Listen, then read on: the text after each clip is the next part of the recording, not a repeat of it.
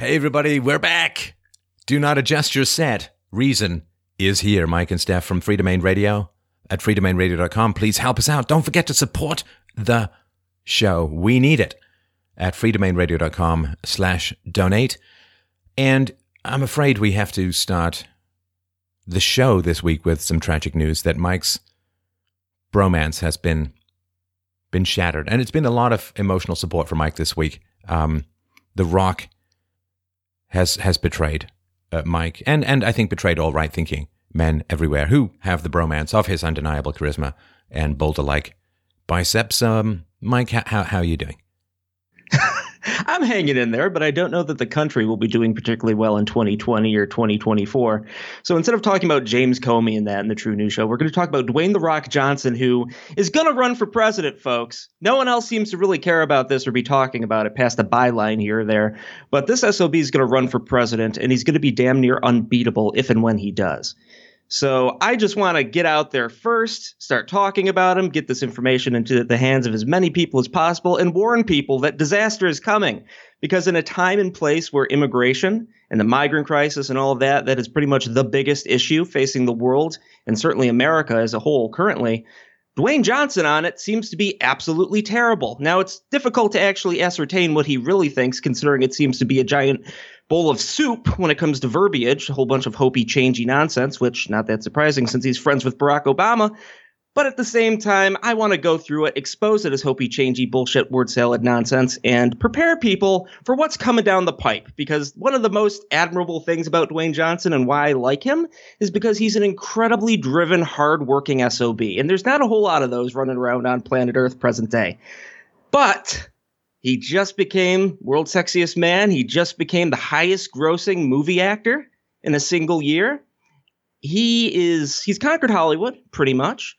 He's able to open all kinds of movies worldwide, do big box office. The man likes a challenge. Where do you go after being the top drawing Hollywood star? Where do you go? Well, you probably go to politics, and he's got the right friends that are going to be pushing him in that direction. And it's certainly not like the Democrats have a whole lot of people in their back pocket ready to run in 2020 or 2024. You got Michael Moore out there going, we need to run The Rock. We need to run Oprah. Wouldn't surprise me if that's where we go, because Lord knows Elizabeth Warren. Oh God, what we can do? Elizabeth Warren or Bernie Sanders or find some fossil? Is Nancy Pelosi even going to be alive in 2020 to run?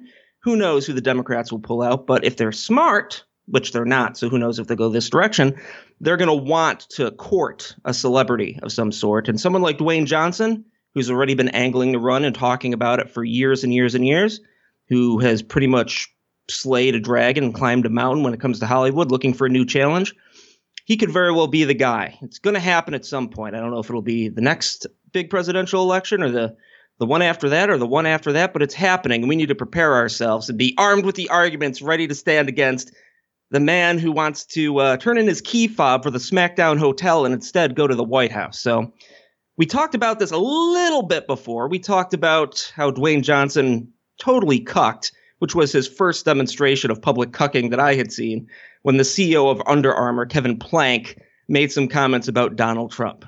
Steph, would you like to to read these comments? Sure, sure. Uh, he said uh, regarding Trump, I think he's highly passionate to have such a pro business president is something that is a real asset for the country. People can really grab that opportunity. He loves to build.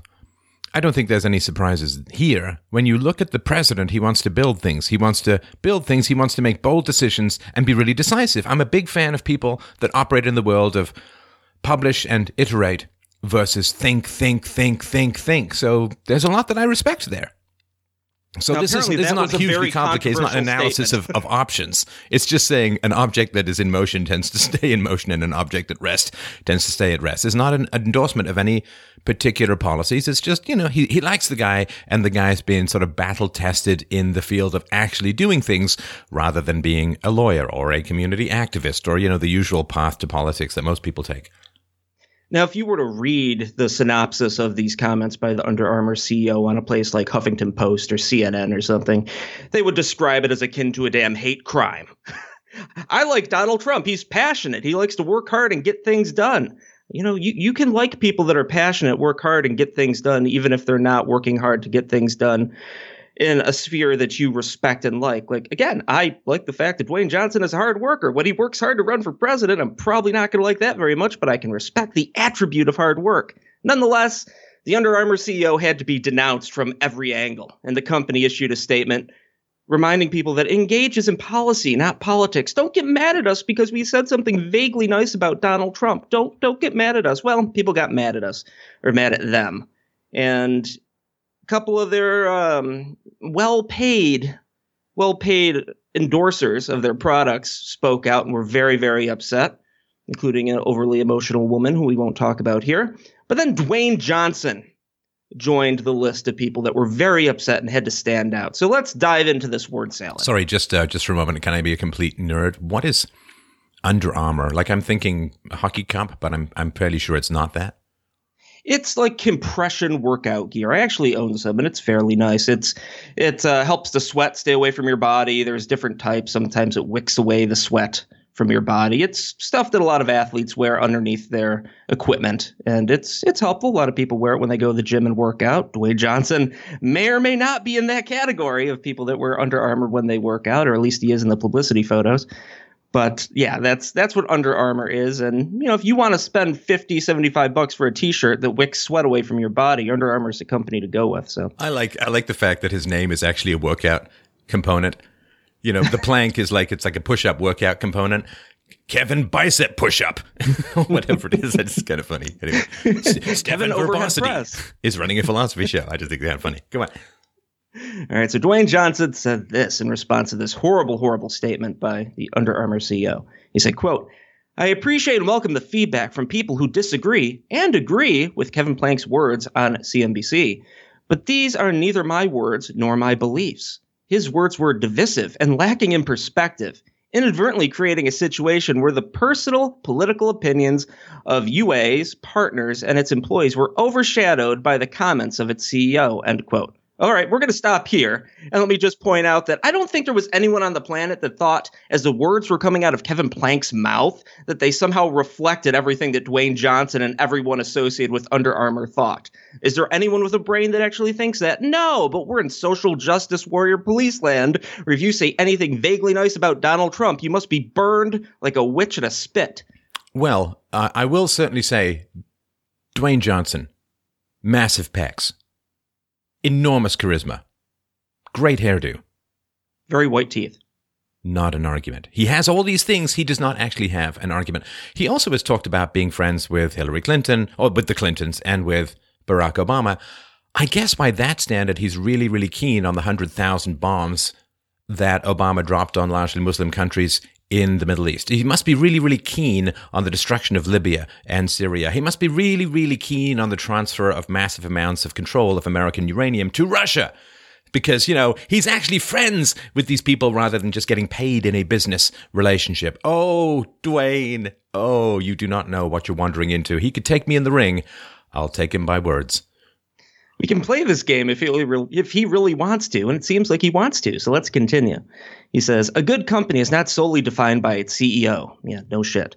A good company is not defined by the athlete or celebrity who partners with them. A good company is not a single person. A good company is a team, a group of brothers and sisters committed to working together each and every day to provide for their families and one another and the clients they serve. End quote. Gobbledygook, word salad, feel good, fuzzy puppies and bunnies language.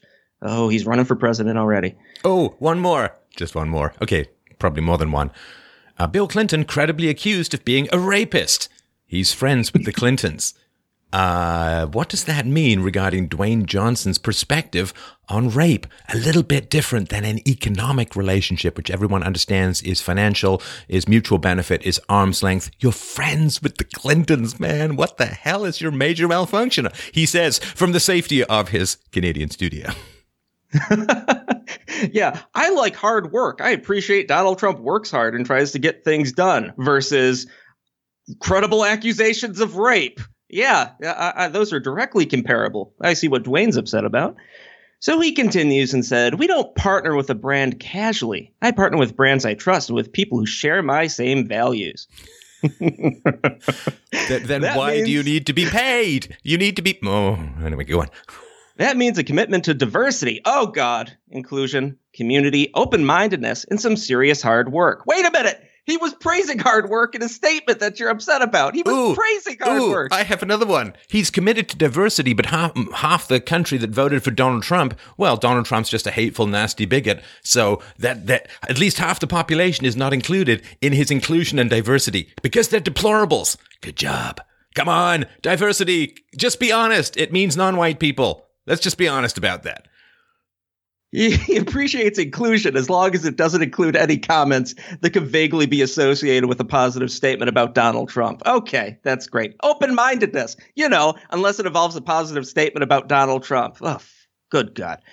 Ah, he continues and says, but it doesn't mean that I or my team will always agree with the opinion of everyone who works there, including its executives. No kidding, Dwayne. Nobody thinks that that is the case. But nice, uh, it, it's the social justice scoreboard that people have erected where, oh, oh, guess what? Someone that I'm vaguely associated with said something vaguely negative, so I must virtue signal against them. No one thinks because the CEO of a company that you're associated with said something about Donald Trump that that reflects what you think about Donald Trump. Nobody actually thinks that. But it gives you a great chance to virtue signal now, doesn't it, if you're a social justice warrior cock? Okay. He continues and said, Great leaders inspire and galvanize the masses during turbulent times. They don't cause people to divide and disband. Wait, wait a minute. Great leaders inspire and galvanize the masses during turbulent times? He's not talking about Hitler, is he? 1930s in Germany, pretty turbulent. He did inspire and galvanize the masses. Hmm. Uh, it's know, a problem with vague language. You can apply it to when you have vague amoral language. You can apply it to even horrible situations like the rise of Hitler. Well, for God's sakes, most people that are great leaders are great leaders because they're willing to take a damn stand.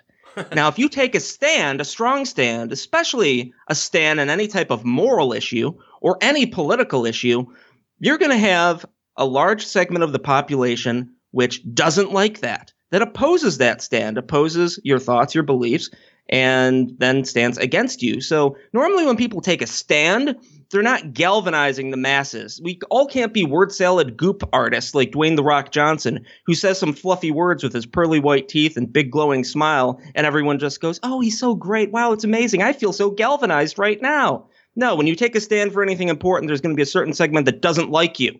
That's the way things work. But you know, when you just spout a bunch of word salad, you can get away with just about anything as long as you're pretty. All Well, right. I don't. I just to be completely petty, you know, just. I mean, I don't know if it's because he's got so little body fat or no subcutaneous fat or whatever, but when he smiles, it's like watching somebody crump up a very crumple up a very handsome origami. I mean, that man's got some serious lines, and um, it's neither here nor there. It's just a particular aesthetic that I noticed.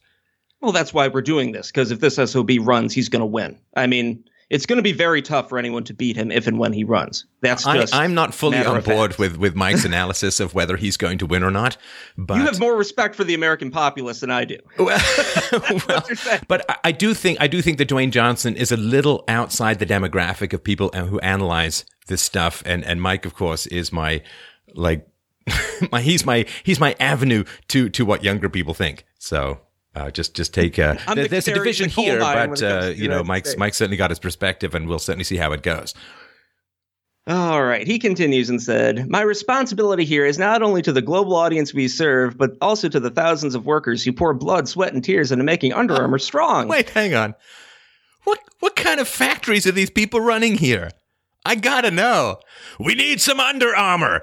Bring me a child's head to decapitate. And then bring me the tears of broken-hearted women, and we will cry them into the vat. We must make Under Armour, which means we must disassemble our workers, make them bleed and sweat and cry. I mean, what what kind of factory? What is it? Are you, are you building iPhones in China here? Is this like the secret Pepsi formula or whatever, where it's like, oh no, he gave away the secret ingredient blood and sweat of infant children? Oh my goodness.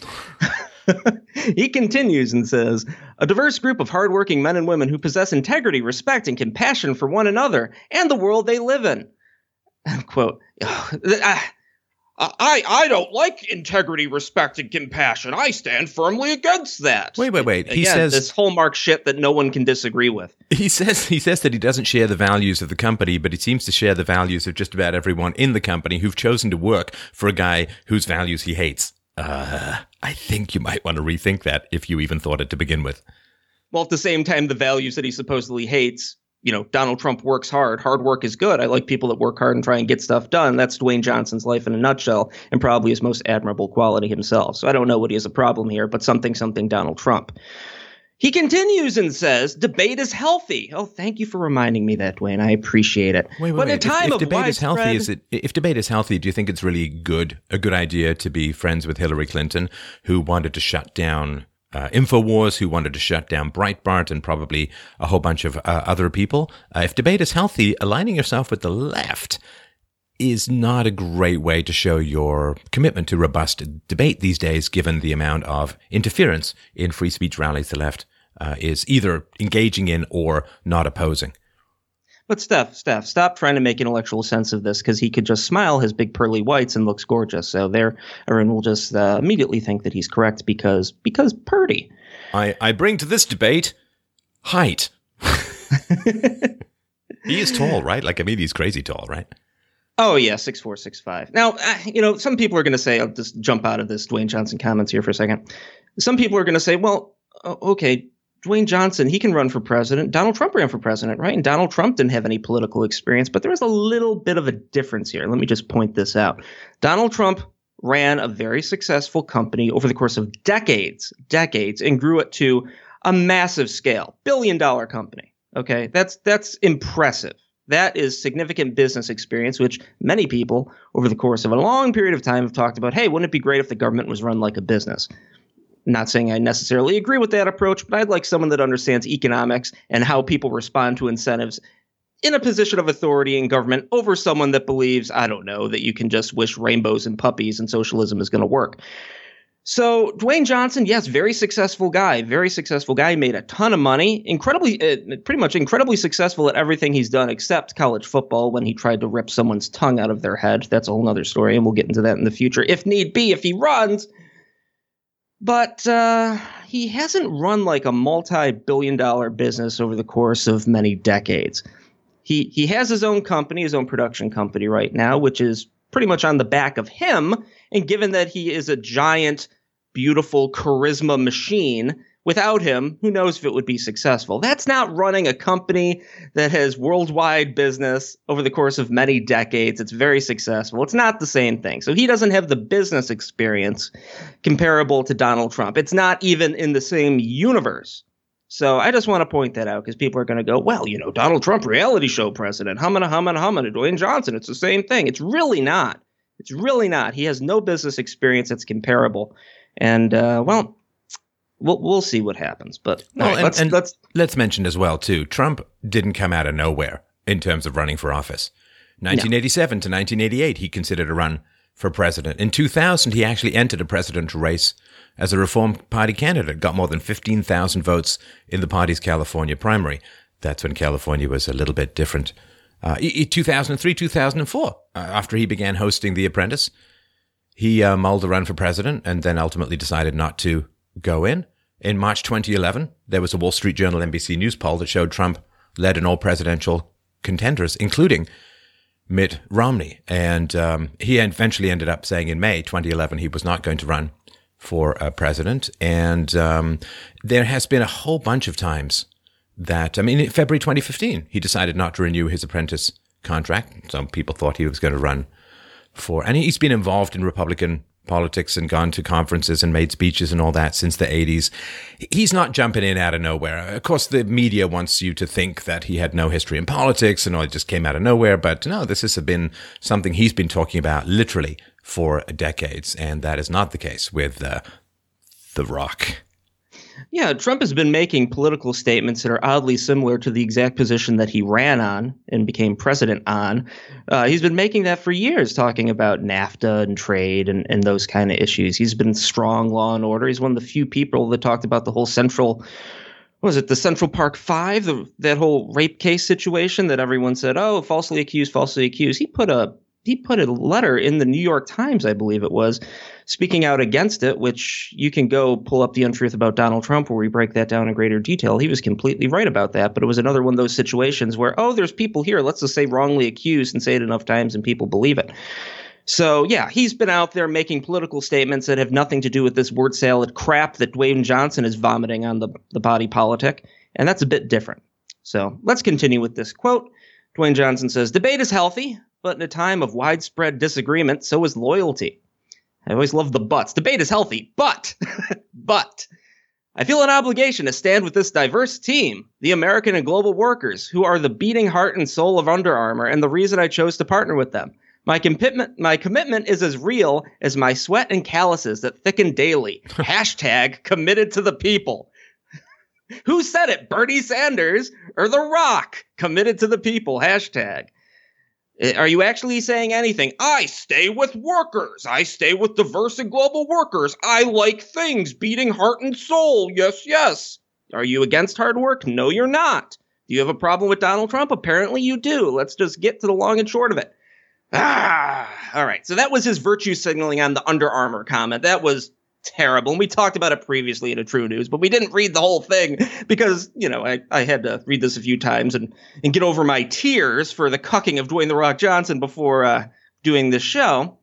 But then he did an interview this wait, week wait, wait. with How much? GQ. Do you know how much? How much did he get paid from Under Armour? Because it seems a lot of like I stand with these noble people and so on.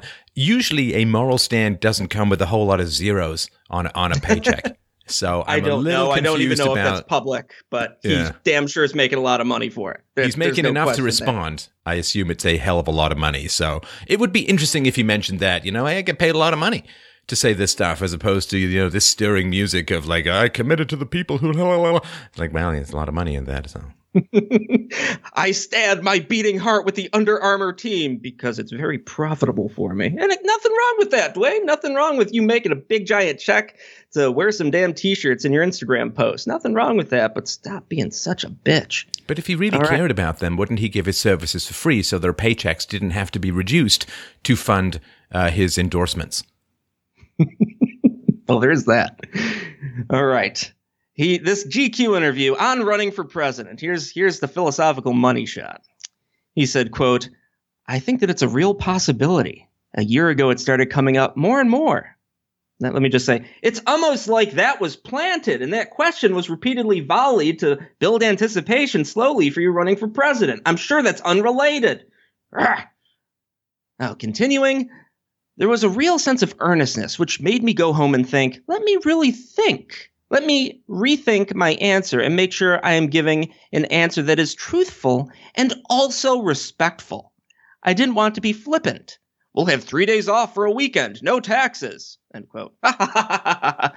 okay, you, you wanted to be very truthful and not flippant, but at the same time, we're just greeted with word salad goop whenever you open your mouth about any political topic. Okay, all right, fine. Which tells you the exact demographic he's aiming at. Hope and change, hopey changey, 2.0. Let's do it again. It's like it's like Barack Obama on steroids, literally. All right. Well, Dwayne Johnson lets us point out he's half black and half Samoan, so he's God's Photoshop, which is certainly going to help with many demographics in the United States that seem to vote along racial lines. It's just an unfortunate reality of the world in which we live.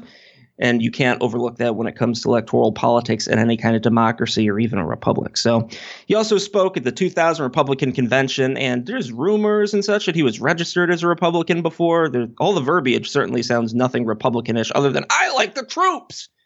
Brave, strong statement, Dwayne. You like the troops. Wow, what a moral hero. Now, given the fact he also attended the Democratic convention that year, encouraged both audiences um, and all the people on the WWE wrestling shows to vote. It wasn't so much a political stand going to the Republican convention. It was a let's get out the vote, everyone vote. It was that type of campaign. So he now claims to be an independent, which I have to laugh about because oh, this this kind of non-committal soupy language and now he's an independent you know he he admires leaders you know leaders that take stands but i'm an independent don't get mad at me I get it if you're a Hollywood star that's just trying to appeal to a wide demographic and you don't want to piss, off lots of people, then stop talking about running for president and being a cuck. All right? Stop. Because you get judged by different different lenses when you're running for president and angling to run for president than if you just want to be a Hollywood star. If you want to be a Hollywood star and talk soupy goopy language so everyone likes you and old women come to your movies and say, he's so dreamy, you can do that. But don't step in the political arena and expect to walk away unscathed, especially on shows like this. All right. He said on politics in this interview, quote, I have good friends who are politicians on both sides. Clinton is a good buddy of mine. Obama is a good buddy of mine. A multitude of people who are buddies, end quote. Clinton is a good buddy. Obama's a good buddy. Both sides. Nope, that seems to be one side, Dwayne. How come you're not mentioning any of the Republicans that you're friends with? Either you're not friends with any Republicans or you're terrified that people are going to say negative things about you because you're friends with the Republicans. So why are you saying you're good friends with politicians on both sides and not mentioning it? Are you scared, Dwayne? Are you a pussy? You have how much money in the bank and you're not going to be honest with the people? Stop talking about running for president. Where's his diversity? Where's his inclusiveness? Uh, last year, both presidential campaigns apparently reached out to Dwayne Johnson for his endorsement, which I completely understand. I'd want his endorsement too if I was running for office. Wait, he said, wait, "Are you saying that this show is not going to help us get Dwayne Johnson's endorsement for this show?" Yeah, not going to happen. Not going to happen. But I'll I, wear some Under Armour. Not going to go see his movies either. I may watch them on Netflix if and when they show up if I don't cancel my Netflix subscription. That that Roger Stone documentary was pretty interesting. Nice cameo, by the way, Steph. Um, but I'm holding out for House of Cards. If House of Cards doesn't deliver, I'm out of Netflix, baby. I promise everyone. I promise. That dear white people thing had me hanging on the edge, but I, I got to hang out for House of Cards. I got a problem. I'm going to tap my wrist right now. Oh, yes, yes. House of Cards. Kevin Spacey as an evil politician. Give me more. Okay. Dwayne Johnson said on people reaching out for his endorsement, he said, which I did not give. I felt like, and give me a second because I've never said this publicly, so I feel like I'm in a position now where my word carries a lot of weight and influence, which is, of course, why they want the endorsement. But I also have a tremendous amount of respect for the process. I felt like if I did share my political views publicly, a few things would happen. And these are all conversations I have with myself in the gym at 4 o'clock in the morning. I felt like I would either A, make people unhappy, with the thought of whatever my political view was, and also it might sway an opinion, which I didn't want to do. End quote. I Wait, may have to take a stand. Where's the B? Either there wasn't a, a B. Or usually there's a B somewhere in there. I, I, think the B was it might sway an opinion, but he didn't include the B in front okay, of it. That's so, you know that's fair enough. He's speaking extemporaneously, but it it, it always bothers me. Like either either this, it's like okay, you got to give me the second, man. Don't don't leave me hanging it's like the conversational version of releasing the three greased pigs in a school and just, you know, saying it's A, it's B, and D, and then there's no C there, and people just get confused and look for the damn pig. So, all right, he says, How do you think? Well, the, the interviewer asks, How do you think Donald Trump is doing? Oh boy, how's he going to get out of this one without saying something of substance? Let's see. Quote, Mmm, with any job you come into, you've got to prove yourself. And personally, I feel that if I were president, Poise would be important. Leadership would be important. Taking responsibility for everybody. If I didn't disagree, if I didn't agree with someone on something, I wouldn't shut them out. I would actually include them. The first thing we do is come and sit down and we talk about it. It's hard to categorize right now how I think he's doing, other than to tell you how I would operate, what I would like to see. End quote. So Dwayne Johnson's already got the political not answering a damn question thing down. So congratulations on that front. But how do you think Donald Trump's doing? Well, I would do this. that's not what you were asked, Dwayne. Good God, help me. Well, I'd also like to point out, just in the last two paragraphs, I feel like I'm in position now. I felt like if I did share my views publicly, I felt like it would either A, I, I, I feel that if I were president, I feel this, I feel that, I felt this, I felt that. It's like, oh, I guess, I guess, I guess we know which demographic he's trying to appeal to as well. I wouldn't. Oh, mind. as he says this stuff, I mean, I just I picture ovaries just marching into a voting booth, pulling the lever for Dwayne the Rock Johnson. Really, the visual is pretty striking. It is. Um, uh, yeah, the, the feels thing, you know, Dwayne, just by the by, I would not be overly averse to a couple of I thinks. You know, the I feels, I get, I get what you're doing, man. I get you're making your pecs twitch and, and that makes the ovaries flip. But a couple of I thinks for the brothers would not be the end of the world, man. Uh, but he likes the troops and carries guns and is like a living embodiment of a G.I. Joe character. So, you know, I, I think he's going to get the male demo regardless of what he says. Okay, all right. He said, the interviewer asked, What would you like to see? Well, appreciate this interview actually trying to drill him down into something of substance. That's appreciated. Dwayne said, quote, Right. I'd like to see better leadership. I'd like to see a greater leadership. When there's a disagreement and you have a large group of people that you're in a disagreement with, for example, the media, I feel like it I feel me that I could. I feel. Sorry, I won't keep doing that, but everyone listen for it. so if this is out of the quote, but so when the media is calling you the next embodiment of Adolf Hitler, you're supposed to go, this is informing me that I could be better. You know, because you took a stand on enforcing the law when it comes to immigration. Okay, Dwayne, you need to take greater leadership when these people that disagree with you, whose economic financial and societal goal interests are directly opposite of yours, you need to take leadership when they say this and include them in some way, shape, or form. You know, like when someone's trying to murder you, you need to go, oh, why? Let me, let me give you a hug. And you need to include them in your life because, you know, it makes them easier to find a place to stick in the knife.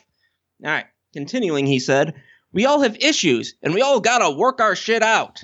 And I feel like one of the qu- qualities of a great leader is not shutting people out. Wait, I so, so basically, The Rock and Oprah are running. They're just the same person. Can you imagine if you had The Rock running and his vice presidential candidate was Oprah? I mean, I said Dwayne would be unbeatable solo, but if that's the deal, uh, yeah, that ticket's going to win, folks. That would be a that'd be a whole heaping podium full of feels. One of the qualities of a great leader is not shutting people out. Unless you're the Under Armour CEO and said something vaguely positive about Donald Trump, then I virtually signal against you because. Uh, uh, all right. He says, quote, even if we disagree, we've got to figure it out because otherwise, I feel as an American, all I hear and all I see in the example you're setting is, quote, now I'm shutting you out and you can't come. Disagreement informs us. The responsibility as president, I would take responsibility for everyone, especially when you disagree with me. There's a large number of people disagreeing. There might be something I'm not seeing, so let me see it. Let me understand it. End quote. All right, Dwayne, listen to this show. This is me and a bunch of other people telling you that you're wrong and you might not be seeing something. No, I think you're seeing it, but you're manicuring your political career at the expense of, I don't know, making a rational argument. Okay. Anything else, Steph, or should we just move to the next comments on the Muslim ban? Which, uh, uh, yeah, let's let's do the next one. All right. He was asked, "What are your thoughts on the Muslim ban?" He said, "Quote, which wasn't a Muslim ban. Sorry, go on. I'm sure that's exactly what he said. Wait, no, no, it wasn't. No, it wasn't, because he's friends with Barack Obama. Quote, I completely disagree with it. I believe in our national security to the core, but I don't believe in a ban that bans immigrants. I believe in inclusion. Our country was built on that and continues to be made strong by that. And the decision felt like a snap judgment. Okay, I just got to stop there. A snap judgment, you know, talk talking about extreme vetting and increased security procedures like he was doing over the course of his entire campaign for the most part? His entire campaign. How do you call it a snap judgment when it was one of the policies that he was voted in to implement? Well, and the seven ah. countries that were targeted were a targeted list of countries that de- developed as security risks under Barack Obama, his friends, his buddy. administration. Oh, and what's the first word? What's the fourth word in that in that sentence? And the decision, what? Felt felt like a snap judgment. Stop feeling. Stop it. Stop. Stop thinking. Stop feeling, man. Oh, it continues. Quote: I feel, Ugh. feel like the majority of, if not all Americans, feel that protection is of huge importance. But the ideology and the execution of national security initiatives is where we really have to be careful of not making those snap decisions. It wasn't a snap decision because there's a tail effect. Within 24 hours, we saw a tail effect. It grew to heartache. It grew to a great deal of pain. It grew to a great deal of confusion, and it had a lot of people scrambling. End quote. Yes, there was lots of George Soros and all types of liberal organization fueled and funded protesters that went to airports and waved banners and said, "This is terrible. Oh my goodness." This wasn't a real thing. This was a propaganda campaign that was then broadcast on every mainstream media, hence liberal outlet, to demonstrate how terrible Donald Trump is. You know, the same as they paid people to go cause trouble at his rallies. Yeah, it's the same thing when it comes to this. If you actually look at surveys of the American population, overwhelmingly they supported his immigration restrictions. You know, just like they supported them when Barack Obama floated it. But, you know, facts get in the way of a good word salad goop story, Dwayne.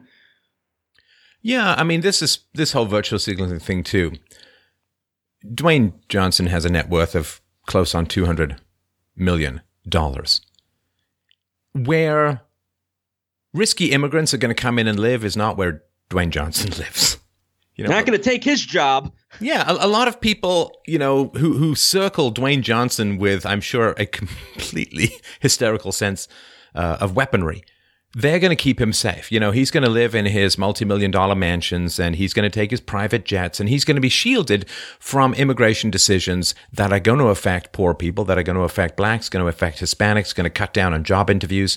And you know where else there was a great deal of pain, confusion, and heartache? Was San Bernardino shootings, uh, these shootings in the nightclub uh, in Florida, where a lot of gay men got gunned down and had their balls cut off and actually stuffed into their mouths. And when I mentioned this last time, people thought I was making something up. Oh no, nope. that's actually what happened. You, you need to go and read up on this stuff. What and the so, media didn't tell everyone that about the sickness of these people and what they did. The media didn't broadcast that far and wide. Oh right, it wasn't a photo that some way, shape, or form was sad and, and helped a liberal policy, like, you know, a sad refugee child on the beach. Ugh. So, yes, so it seems to be that when security uh, concerns are so high overseas. These seven countries have no way, you have no way to identify who is who and what's going on. They've got no security apparatus of any particular significance at their airports. So I think what he's basically saying is that when Barack Obama identifies a list of seven countries that have very high security risks, and then for a time being, Donald Trump attempts to curtail immigration from those countries, when you enforce a law based upon policies developed by Barack Obama, people are unhappy that they can't get into America. So, yes, when you exclude people from coming into America, they tend to be unhappy. That's not an argument. And again, all he's talking about here is heartache, pain, confusion. People are scrambling. Feel, feel, feel, feel. I don't know. Do you think steroids harms your capacity to think? Does it just i mean I, I, thought it was more masculine and like he just seems to can you grow those kinds of muscles with massive amounts of, of estrogen? It seems odd. Maybe that's where the boobs come from. I don't know but it does not seem particularly masculine to just feel feel feel feel your way through things. It's really just by the by removed from this he may run for president thing. It's sad that any kind of role model and I, I would consider Dwayne Johnson, or at least would have considered Dwayne Johnson, a healthy role model for men in that, you know, I'm not going into the wrestling stuff or Hollywood stuff like, oh, that's, you know, really aspire to be that, but someone that really works hard. He's got, he must have that same genetic makeup that Donald Trump has to where you need to sleep three hours a day and you can function in some way, shape, or form. He started with seven bucks, SOB, he says. He started with seven bucks in his pocket. Yeah very admirable guy when it comes to really picking himself up by the bootstraps, busting his ass, working hard. The life of a wrestler is not an easy life. Traveling on the road 300 plus days a year. I mean, this guy has really really worked hard to get to where he's going and that is admirable and i appreciate that and i would look at him as a role model and some encourage people to say like hey that's someone you if you work hard good things are going to happen you might not be able to achieve something like what dwayne johnson has achieved in hollywood because maybe you're not uh, born with god's photoshop looking gorgeous willing to well able to have the genetics to work out to the degree that you can get that type of physique chemically enhanced or not so maybe you won't be able to get there, but if you work really, really hard and put your mind to something, you're going to be able to achieve something a whole lot more than if you just sit on the fucking couch and do nothing. So I would look at him as a role model, but oh man, moving in this angle, moving in this direction, it's a shame that there, I mean, all these male role models, there's so few to begin with, and the ones that do kind of exist that demonstrate some masculinity, oh, they always kneel before the altar of globalism and social justice bullshit and cuck out when it really matters. And when you have 200 million in the bank, that's a really pathetic, sad thing to see. So, Dwayne Johnson's running for president, everyone. You heard it here, and I- will bet money on it happening, and I'll bet money that the SOB will win if and when it does happen. I know Steph doesn't necessarily agree with that to- totally, but we'll we'll see. Well, I just hope it's not in uh, in the next election, and it very well could be because it's not like the Democrats have anyone else. Also, don't go watch Baywatch.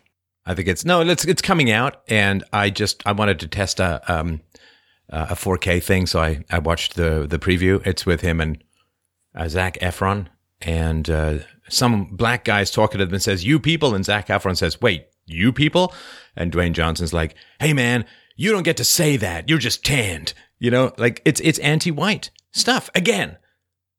So just don't, just don't.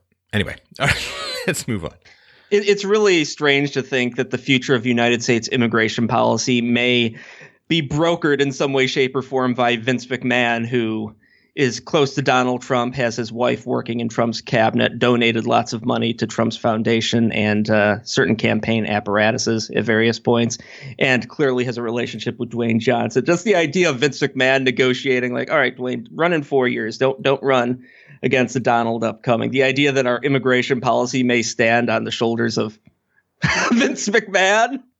That's a little maddening to think of, but nonetheless, this is where we are this is an interesting timeline. Maybe not the best, but an interesting one. And for those who have who have no interest in Dwayne Johnson, very sorry that we spent 50 minutes on him, but trust me, it's going to matter. It's going to matter a lot. All right, let's move on to uh, from from somebody who's really really buff to somebody who's um, I think fair to say the polar opposite uh, of buff. We've got Governor Chris Christie. Yes, New Jersey Governor Chris Christie, who on Thursday conditionally vetoed a bill that would have outright banned all marriages for minors in the state of New Jersey. Now, underage marriage is widespread in the United States. You probably didn't know that, but it is. Apparently, 170,000 children were wed between 2000 and 2010 in 38 of the 50 states where data was available. So that means it's more than that because the data was not available in those other states. Now, although the age 18 is the minimum for marriage in most places, every state has legal loopholes allowing children to wed. The New Jersey bill would have prohibited any marriage whatsoever for children under the age of 18. So, the top sponsor of this measure was Republican Assemblywoman Nancy Muñoz, who said at a committee hearing last year that she introduced the bill after hearing compelling stories of minors forced into marriages for religious reasons. Huh. The bill passed the Assembly and Senate with overwhelming support. Okay, so then it reached the desk of Chris Christie, who wasn't busy closing a bridge to potentially kill people and said, No, nah, I'm going to veto this. About 3,500 marriages involving at least one partner under 18 took place in New Jersey from 1995 to 2012. So this is something specifically happening in New Jersey. Of those, 163 involved at least one spouse 15 or younger. Most were religious arranged marriages. So the idea in the United States, we're having people under 15 getting married, and the states which has taken over marriage, which I certainly disagree with, but at the same time, all right, you've taken over marriage, marriage licenses, you now have the say regarding this. You're not you're going to approve 15-year-olds getting married? Ah, it's almost as bad as being okay with people coming right out of high school, fresh out of indoctrination, signing up for hundreds of thousands of dollars in debt to get a degree that in no way, shape, or form they can pay for it. We don't give a shit about kids in this country. We just want to guide people along a profitable avenue that isn't going to get in the way or upset too many people that might impact their political career, like, you know, certain religious groups. Ah. Well, see, yeah, the basic thing is that the child brides can't vote, but their husbands can and the elders of these religious communities can. And mm-hmm. this is something it's it's quite shocking to to for me at least looking this stuff up. And uh, in 38 states, more than 167,000 children, this is almost all girls, some as young as 12 were married um, from 2000 to 2010, mostly to men 18 or older. And it is mm. really uh, quite shocking. So there's lots of legal lo- loopholes.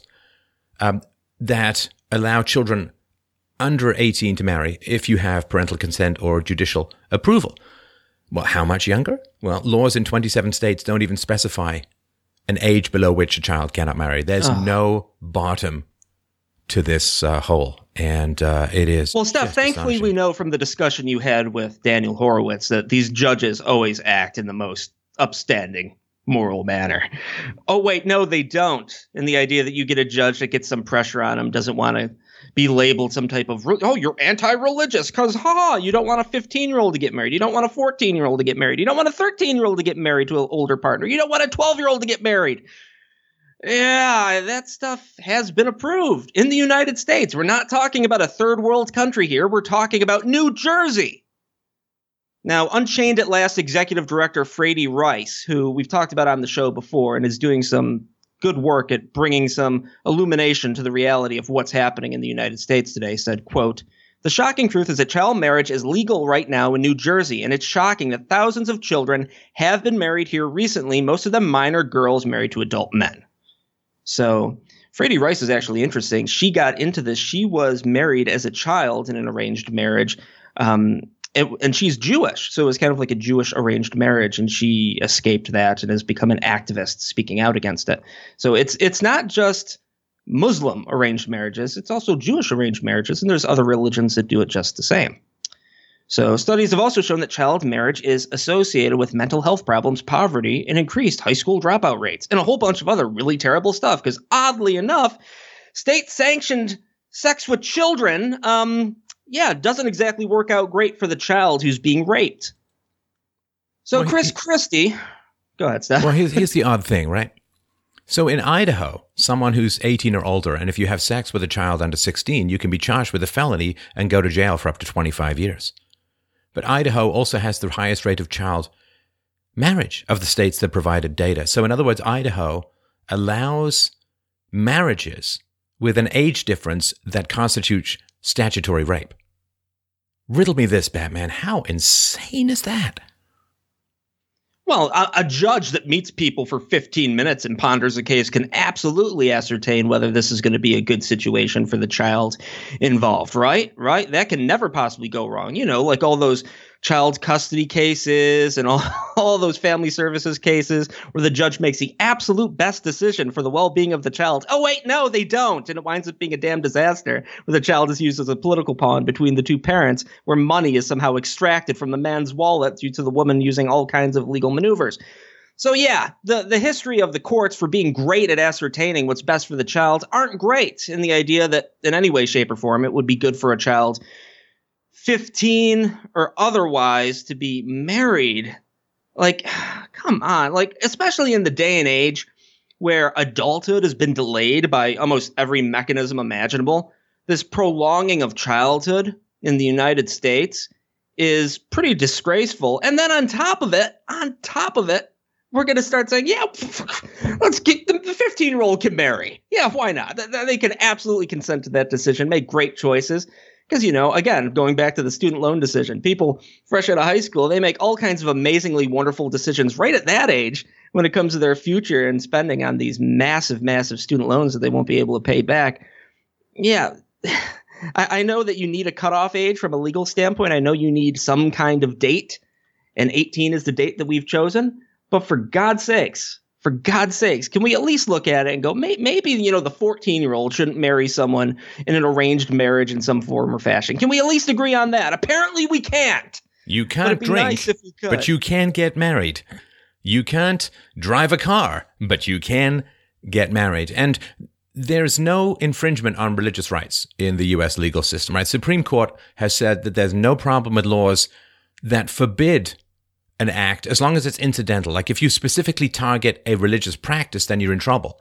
But if you simply ban a practice as a whole without targeting a religion, that's totally fine legally, at least according to the Supreme Court. And of course, you know, religions say marriage kind of has to be willing. But child marriages, I mean, the whole point is that the woman, the girl, the child can't consent. That's statutory rape and so on. And these child marriages have a 70% chance of ending in divorce. So it's even more risky than dating a, leftist woman. And that's saying something. All right. Well, Chris Christie touches on this a bit in his statement, which some people have defended him on, saying, "Oh, this is very reasonable." We'll explain why it's not in a second. But he says, "quote This bill would establish an absolute ban on the issuance of marriage and civil union licenses, marriage licenses, for people un- under the age of 18. New Jersey law currently permits the issuance of those licenses to 16 and 17 year olds with parental consent and to persons below age 16 with both parental consent and judicial approval. That's so gross. He continues and said, I agree with protecting the well being, dignity, and freedom of minors is vital, but the severe bar, it's a severe bar, this bill creates is not necessary to address the concerns voiced by the bill's proponents and does not comport with the sensibilities and, in some cases, the religious customs of the people in this state. All 50 states have established minimum ages for the issuance of marriage licenses, and all 50 states have statutory exceptions. New Jersey should not depart from that norm. Why? Why should New Jersey not depart from that norm? You know what was a norm before? Slavery! Oh, New Jersey shouldn't depart from that norm. It's the norm, not an argument. He continues However, to ensure that the well being of minors seeking to get married in our state is secured, I am recommending. They're seeking to get married. Sure, because you're 13 and you're like, hey, you know what? I think I really, really want. To hell with high school. To hell. With, I'm just. I really, really want to get married. You know that that that's. Uh, yeah, they're seeking to get. Oh my god. When you're playing with your Lego stuff, sometimes it just you get that wash over you, and it goes. You know what? I want to get married to an older man. That's exactly what happens to these young girls. Yeah, it ap the ah. However, to ensure that the well being of minors seeking to get married in our state is secured, I am recommending that this bill be amended so that a marriage license no longer be issued for a person under the age of 16. Moral hero Chris Christie. Thank goodness. Thank goodness. That's okay. That's all right. Never mind the fact that he's vetoing the bill that would actually ban that, and it's being referred back to, you know, they have to put it through again, and who knows if that'll even happen, and blah, blah, blah. Quick question. He continued. Um, yeah, if, go ahead. if if somebody out there, I'm not suggesting that they should, but but if somebody out there were to say create a religion that described paying taxes as immoral, do do you think that that same lenience for religious integrity and religious conscience would would come into play? I I've got to tell you, I really don't think that would be the case. I worship the god of Murray Rothbard, and it's my religious custom to not pay taxes. Will that fly? I'm not going to count on it.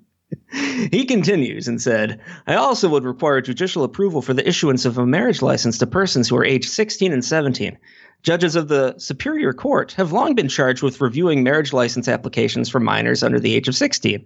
I have confidence that that same ethical, moral, and common sense values will be used in considering applications for marriage licenses for minors aged 16 and 17. Okay, so the whole reason that there is this bill is because there are child marriages, including 15 and younger, which requires parental consent and judicial approval currently in New Jersey, and 16 and 17, which only requires parental consent in New Jersey. The whole point of this is saying that this judicial overview isn't working and that's why it should be banned for these. So the idea, like, we're just going to take the judicial approval and give it to 16 and 17 year olds, and that'll solve the problem. No, that's not the point. The point is that the judicial overview isn't working. If you're going to say that a 15 year old can get married to an older man, and the point winds up where they wind up getting divorced years later, she's railroaded into this marriage, and mental health problems, poverty, high school dropout, and all types of other nefarious stuff. The whole point is that this isn't working. But let's just apply this to an older demo, where the stuff also isn't working, and it'll be great. No, there's no data to support that. Clearly, I think that our ancestors died in order to provide us a legal system that did not rely upon any objective definition of the law, but basically came down to how the judge was feeling that day about a particular situation. I think that's really what people sacrificed and died for and not an objective legal system, but a whim based subjective system of, I don't know, I think these guys will make a great couple. Well, is there any type of safeguard to make sure that if you're being up, if you're up before a judge because you have a certain religious custom that the judge themselves doesn't belong to that religion, so maybe you can get some type of objective view? Is there a safeguard there? No, there's not. There's really not. So, yay, impartial judiciary. Okay. Let's see. Where the hell were we in this whole list?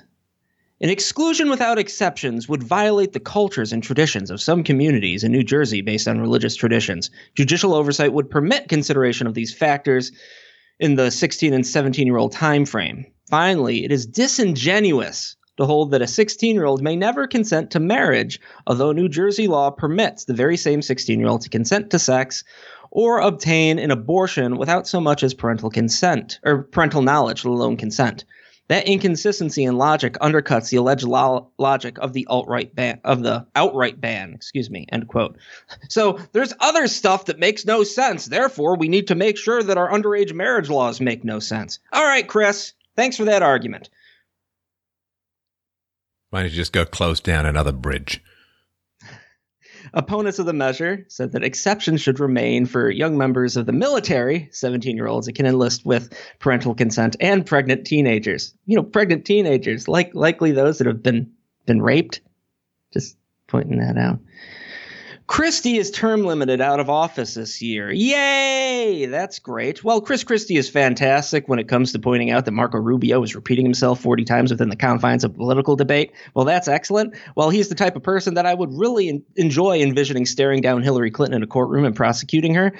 Chris Christie's history is all kinds of terrible when it comes to questionable legal and moral decisions that he's made in political office, which is why his presidential campaign got completely torpedoed. And who knows where he may wind up. I've heard his name floated, and I don't expect it to happen, but I've heard his name floated as possibly director of the FBI.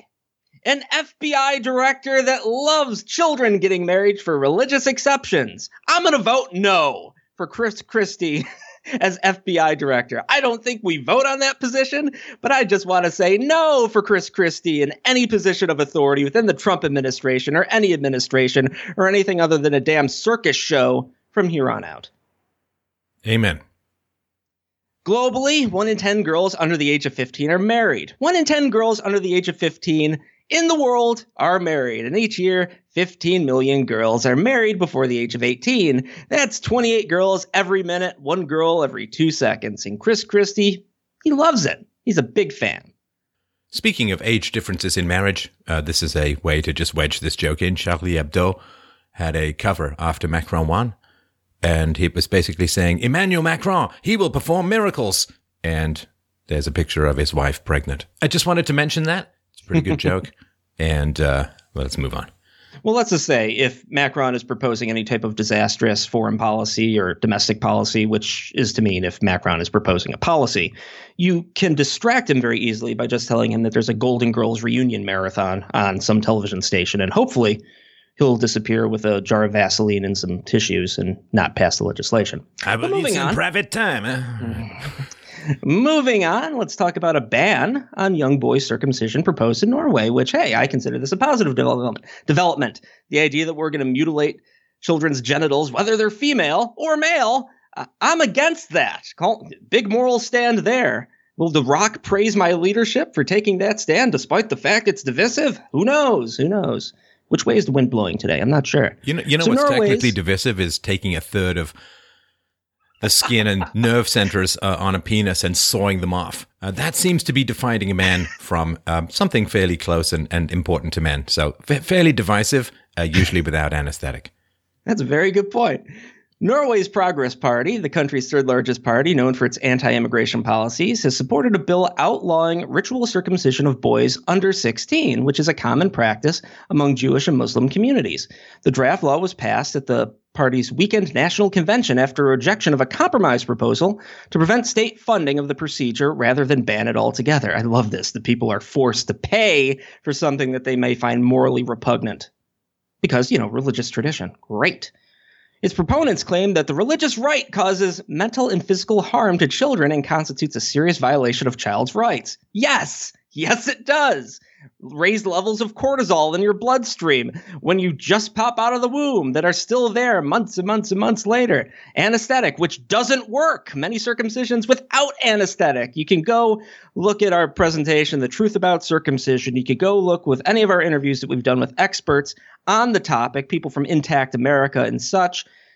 The the dangers of circumcision, including the children bleeding out and dying from the procedure, are often not talked about very much. And the positive benefits, like, hey, you may get penile, penile ta- cancer if you don't get this. It's so incredibly rare compared to the downsides that it's just appalling that that would be presented as some type of positive for it. You might get an infection. That's why we have antibiotics now, you know? And for soap. God's sakes. Soap. you have to wash. Well, I don't want to wash it. Let's just cut off the body part. All right, let's make that case for other parts of children's anatomy. Oh, wait, let's not. Okay. So, Ervin Kohn, the president of the Jewish community in Oslo, expressed dismay over the bill. Oh, feelings again, saying, that the Progress Party must know they won't get a majority for this in Parliament. It seems like they want to send a signal that we are unwelcome in the country. End quote. Or maybe a signal that this is a barbaric practice that should be outlawed. Do no harm. Isn't that the oath that doctors take? Well, not in this case because religious custom. General Director of the European Jewish Association, Rabbi Malcolm Margolin, has also Menachem blasted. Margolin. Thank you, Steph. Good God. He also blasted this quote disgraceful bill end quote, vowing quote to act in every way we can to fight it end quote. He went on to say quote there is no doubt that this anti-Jewish decision is blatantly anti-Semitic because the bill does not harm Muslims who are not obligated to circumcise their children as infants and can perform the procedure even at an older age as the bill allows. End quote. This is this whole thing, like this is being opposed to eh, circumcision is anti-Semitic. This completely caught, caught me off guard when I first heard it way back when. It's like, oh, okay, you just don't want them to cut off part of a child's anatomy for no actual medical value whatsoever because of religious custom, and somehow this is anti-Semitic. I, I'm anti anyone that wants to cut off a part of a child's anatomy. Call, call, me crazy, call me nuts. And there are Jewish groups that fiercely oppose circumcision as well and have an alternative procedure. So are, they anti Semitic as well? I don't know. Maybe this rabbi can inform me of this case, but maybe we just don't like barbaric, century old procedures that were designed specifically to reduce sexual uh, pleasure. You want to research Kellogg and his whole thoughts regarding circumcision. Well, don't plan on eating lunch afterwards, but there you go. So this gentleman also sent a letter to Israeli Prime Minister Benjamin Netanyahu calling on them to intervene, saying, I have no doubt the state of Israel, the state of the Jewish people, cannot remain indifferent to it. And I call on you to exert all your political influence in order to prevent the exclusion of Jews from life in various European countries. End quote if your life is dependent on the mutilation of a child's genitals, you really need to rethink your position and what you're doing. And again, there are many Jewish groups that specifically oppose circumcision, have alternative procedures that you can stay with the tradition while at the same time not mutilating a child's genitals. But yes, you know, we, we need to call Netanyahu because child genital mutilation needs to be preserved. Are you kidding me? And to all the people who think I'm Jewish, not circumcised mentioned it before. Not circumcised, raised as Christian. On my grandfather's side, there was a stepmother or a stepwife. Anyway, all right. P Steph, privilege. You need to post a disc pic, otherwise, no one's gonna believe it. Yeah, yeah. I'm. You know, I just they, there's not a. Um, I don't have a cell phone with like that big a landscape. There's no wah, wah. fisheye privilege to. Anyway, let's move on to pee privilege. So, Northern Arizona University now has signs outside of a campus restroom that ask students to consider whether or not they have pee privilege. Yes, that kind of pee privilege. Do you have pee privilege? One sign questions, informing restroom goers that it, they, quote, never have to think about gender identity, ability, or access when peeing, end quote. Then they do. Another sign expands upon the definition of pre pee privilege. The shit I am saying in the current year still baffles me noting that the ability to use a restroom without fear or concern for your own safety constitutes such a privilege, explaining that other factors, like the gender binary or the ability to undoubtedly know which bathroom to pick, contribute to pee privilege. Similar signage, pictures of which were obtained by Campus Reform, which does really good work, by the way. Go check out Campus Reform. Offers a guide for students on the do's and don'ts of incur- encountering a transgender person in a restroom. Feels like someone's in the wrong restroom? The flyer questions, deliberately placing wrong in scare quotes, and then advising students not to question someone who they think fits such a category. Don't stare, the sign continues, suggesting that this person is probably aware that they don't fit into either restroom, quote, so they don't need any more eyes reminding them, end quote. The sign does, however, confirmed that students should protect not their own safety, but the safety of any transgender individual they may encounter in a bathroom, explaining that, quote, gender variant people are at high risk of verbal, sexual, and physical assault. Keep yourself accountable to make sure they're safe from others, end quote. So pay no attention to your safety, the safety of your children. We need to protect the safety of other people. Okay, all right, that, that's that's the argument. Now, the spokesman for the university told Campus Reform, "We don't know who's putting up these flyers in our campus, but we are actively looking for them and taking them down as soon as we can. These are not authorized by the university, so that's." That's important to keep in mind, but pee privilege. This is where we are now. pee privilege. You know, Steph, after I uh, after I drink lots of fluids and I have to go to the restroom, you know that little shake you get sometimes. That's that's not I don't even know what the heck that the medical term for that is, but that little shake that men get, it's like ah, that that's that's not just a little shake that men get after they pee. That's actually the pee privilege dance. It is us reminding the world that we have pee privilege and lording it over everyone. And the men collectively at the urinals in the bathrooms, we do our pre privilege dance. That I'm exposing this now. I'm going to get my patriarchy card revoked. But yes, that is to rub in the face of everyone who does not have pee privilege. That uh, yeah, we uh, we can stand up and urinate, and therefore we're better than you something something or who the hell knows? I, you know, this will never end. You understand? No, this this will never end. This will continually escalate. This sort of divide and hypersensitize people to other people's needs. I gotta tell you, I mean, I sympathize with people who have gender identity challenges. I mean, it, it, it really is a, is a great challenge, and I, I wish them the very best on their journey. But I gotta tell you this: as far as the feelings of particular groups go, in terms of the left asking me to care about the feelings of particular groups. I don't. I mean, I'm, I'm just going to come right here. I don't. I used to. I, I really did. And I was like, oh, I'm going to be sensitive. I'm going to be careful. I'm going to think and, and watch what I say and watch what I do. And, and I don't anymore for the simple reason that nobody cares about, as a white male, nobody cares about how I feel.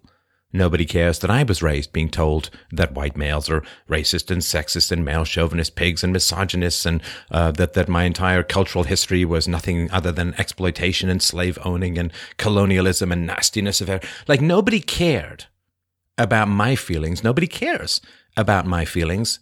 And I have reached this wonderfully liberating and peaceful place of I will care about other people's feelings but they damn well better care about mine as well. Because if you're in a situation where you only care about other people's feelings and they don't care about yours, that's just a recipe for exploitation. So I don't, I don't care. I mean, I care that these people are having challenges. I don't care about the left lecturing me about sensitivity to other people's feelings because the verbal abuse that's been pouring out against white males for the last couple of decades from the left, they haven't cared about my feelings. I'm just sick and tired of being used in this way. Shockingly, Steph, you as a philosopher are, are asking for universality when it comes to these claims. That's that's terrible. That's absolutely terrible. It's so freeing. So freeing. It just like these buttons don't exist in me anymore. Like I, as far as the left goes, yeah, I, the lectures, I don't care. I, I, don't, I don't, they can just make in noises and it's just a kind of hysteria and control and manipulation and ultimately resource transfer. Don't care. Don't care. You know what? This is a good time to fit this in. This isn't on the format sheet that I prepared, but at the same time, it needs to be said. Mitch McConnell is encouraging that I forget the man's name, Merrick Garland, I want to say. I might be getting that wrong, but the person that Obama wanted to nominate as his Supreme Court pick that was rejected and ignored by the Republicans Mitch McConnell is suggesting that he be made the director of the FBI. You know, because then then the liberals will trust us and it'll be okay. You know, this is like a peace offering. When are these people going to get it? When are people on the right going to get it? That any peace offering or any type of look across the pond, let's hold hands, kumbaya, it doesn't work and you're just getting taken advantage of. I wish that wasn't the case. I really do. I wish people could get together and live in whatever world Dwayne Johnson tries to create with his verbiage, but that's not the world in which we live. So all these people that try and virtue signal or reach across the aisle and you know, let's let's work with the Democrats to hum and a hum and a hum and a. No, the Democrats are going to oppose everything that Donald Trump wants, everything that the conservative base wants, every step of the way. And until you understand that and internalize it, and Lord knows it's happened for how many damn years, and the Republicans have rolled over and cucked every single time, including this recent budget, maybe these people could get it through their thick friggin' heads and understand that, hey, these people are our enemy. They're our enemy, and they are opposing what is best for the American people, their safety, their security, their financial well being long term. Maybe they could actually look at it for what it is and go, hey, let's not offer some type of peace offering, which will be firmly rejected. And then we'll get someone in the FBI that's going to, again, protect the Democrats in power that have done all types of nefarious stuff. How about we get someone in there that, I don't know, here's a controversial stance, wants to enforce the law, wants to hold people accountable, regardless of if they have a D or an R next to their name, and wants to put people in jail who've broken the law and done things like, I don't know, completely and totally destroyed security of the nation as Secretary of State by turning her damn email and the intelligence gathering operations of the country into just a pass through for any foreign government that wants to dip into her inbox that's not secured. So, yeah, can, can we appoint someone who's going to actually enforce the law? It's kind of nuts that it seems partisan to say, hey, I just want the law enforced. Hey, if some Republicans get caught up in that too, great. Great. Enforce the law. I don't care who it winds on when it comes to political consequences of such. But can, can, we just get someone that can enforce the law? I don't know why this is a conservative opinion. We have immigration laws. Can we enforce immigration laws? No. But can, can we not enforce the laws regarding taxation? No, we have to enforce those. Those are very important to be enforced. Okay. I see. I don't like this pick and choose nonsense. And as long as we continue to kowtow, my God, I said we, as if I'm a Republican, which I'm not. But we, sane people that believe in some semblance of ah, freedom from an economic standpoint, as long as we continue to kowtow to the wish of the social justice warrior Democrats, you're just going to continue getting more of this nonsense, and we are going to be destroyed every time we reach an election or attempt to compromise. So, yeah. I have a mental image of a kamikaze pilot in the Second World War in Japan as he angles himself in for a self destructive run, whispering, In the spirit of bipartisanship. Dot, dot, dot. No, no, they it's it's win lose. and of course immigration can't be enforced because they want to bring people in who vote left. Taxation must be enforced so that they have the money to bribe the immigrants and illegal immigrants to stay and vote left. I mean, this is always the same pattern. Whatever benefits the left, uh, they will enforce, and they won't enforce stuff if not enforcing it benefits the left. So it's it's win lose. I'm sorry it's come to this. It's been pushed by the left, but you you can't compromise. I mean, it, it no, no one's going to end up liking you anyway. No one's going to respect you. The idea that they may withhold their positive opinion of you, and that's why we've got to have creeping socialism and social decay. Oh, come on. I mean, if, if you can't handle people's dislike of you, don't be in politics. Well, it's funny too because the people that cuck on this stuff, their people don't like them. The base doesn't like them, and the liberals don't like them anyway. So they're just unliked to a larger degree, and they haven't they've completely betrayed any semblance of principles or the semblance of what they were elected by the base to go and do in the first place. Just think of history ten or twenty years from now. If the left wins, you'll be written about contemptuously if you weren't on the left. If the non leftists win, like the sane people win who aren't on the left, then if you compromise with the left, you'll be written about as a Chamberlain style Benedict Arnold traitor to all that is good and virtuous. If you stand up, yes, there's discomfort in the here and now, but just think of the wonderful, wonderful things that will be said about you in the future. It's not immaterial. Well, we get lots of praise in the here and now as well from the base, which is pretty rabid at this point regarding this continual cucking to social justice warrior Democrat, insane regressive leftists. And it's weird to me that the possible appointment of an FBI director is on par when it comes to pee privilege, in that can we just have universality in enforcing the law and not just continually cuck and bow down to whatever regressive leftist group is screaming the loudest on that given day and getting magnified by the media? There aren't a lot of these people, folks, by the way. These these regressive leftists, yes, you see them on college campuses. Yes, there's a lot of them in that type of area. But compared to like the base of sane people in the country, and, you know, maybe we're great on a curve when it comes to sane people in the country, but this isn't a lot of people. This isn't a lot of people overall. We have the numbers on the conservative side of things, on the sane side of things. If you look at all these polls regarding many of Donald Trump's uh, executive orders and policies that he wants to implement, they're more than 50% supported. So this isn't the majority, despite the fact that the media wants you to think it is. And as evidenced by all these feminist leftist groups that are just going bankrupt and ceasing to continue to exist, that should be uh, some evidence for you that, yeah, not as all as the mainstream media tries to paint it out and make it seem. Yeah, I mean, you get a bunch of demonetization happening, and even Laci Green seems to find reason. Which I will say too, like I anyone that wants to cross the aisle and try and have a reasonable debate, I'm always keen on. I always think that's great if you want to say, all right, well, let's let's have a conversation without slander, without name calling, without any.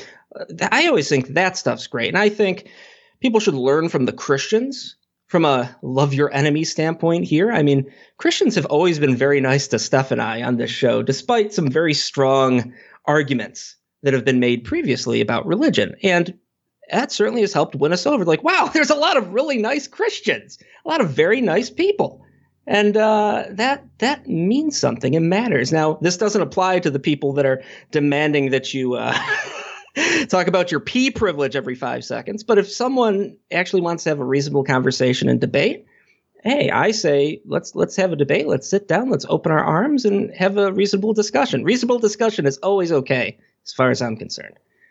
So let's move on to rape culture, which is not a reasonable discussion. So, 89% of colleges reported zero campus rapes in 2015, according to the American Association of University Women. Wait, wait, wait. Mike, yes. it's very, very important that you tell me how we can dismiss this finding because it goes against the idea that rape culture somehow largely exists among privileged white men. That's the general anti white narrative we were talking about before. So please, please tell me, I haven't read this one yet, tell me how we can immediately dismiss this data as somehow incomplete or inaccurate.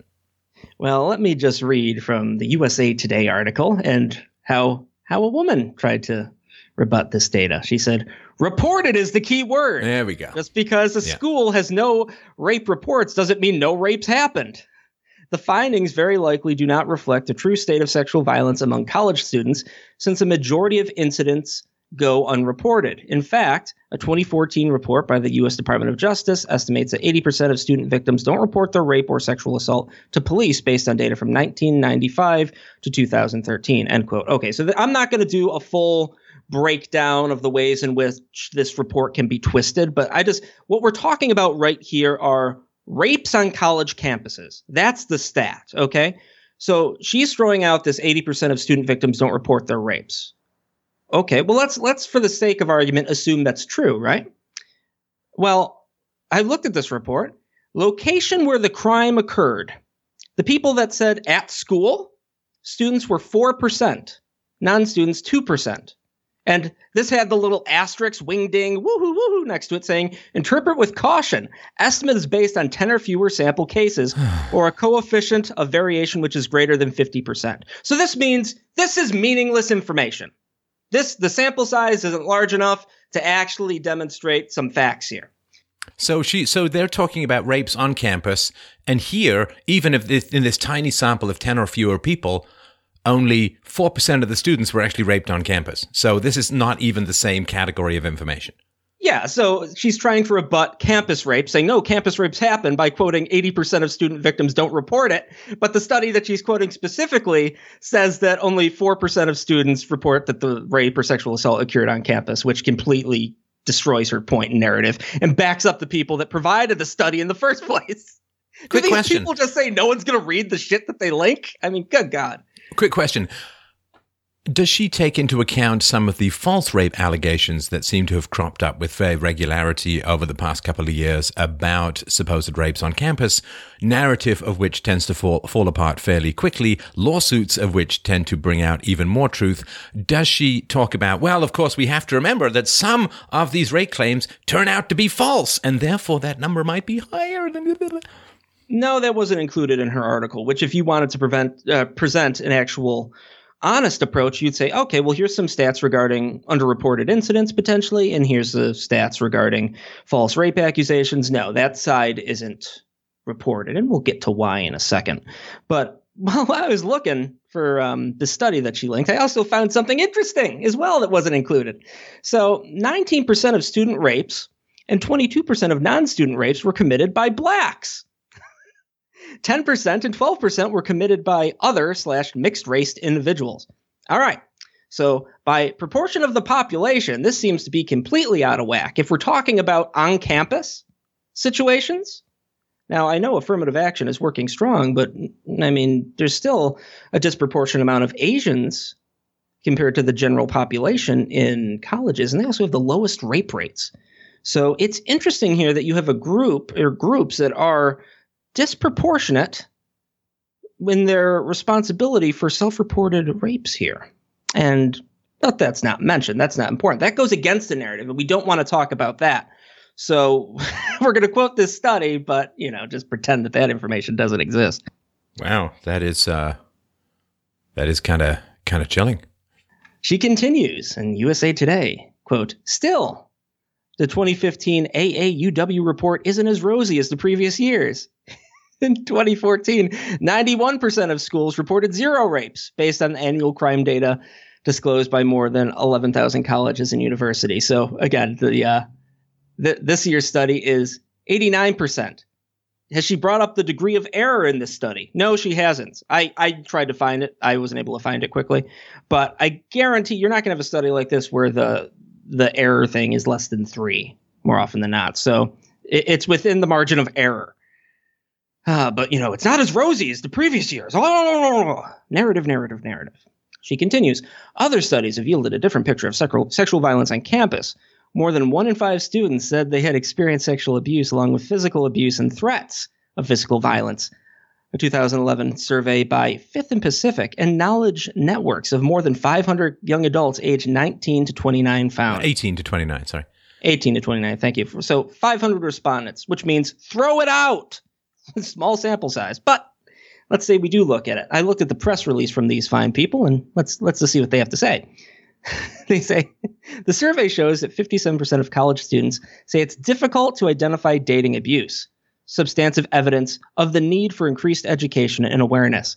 It's it's I understand that there's people that are abused that don't really realize it. I mean, this is Stockholm syndrome, folks. But when it comes to like rape or sexual assault, I think the lines are a little more clear.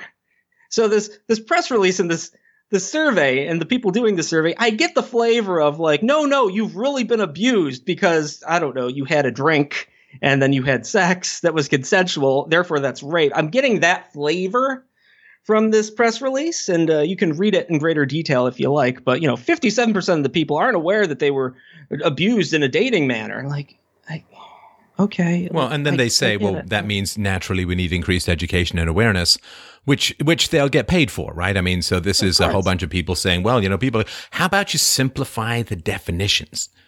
You know, if close to two thirds of people don't have a clue what you're talking about, maybe what you're talking about is just crap and you need to simplify your definitions and stop casting the net so widely.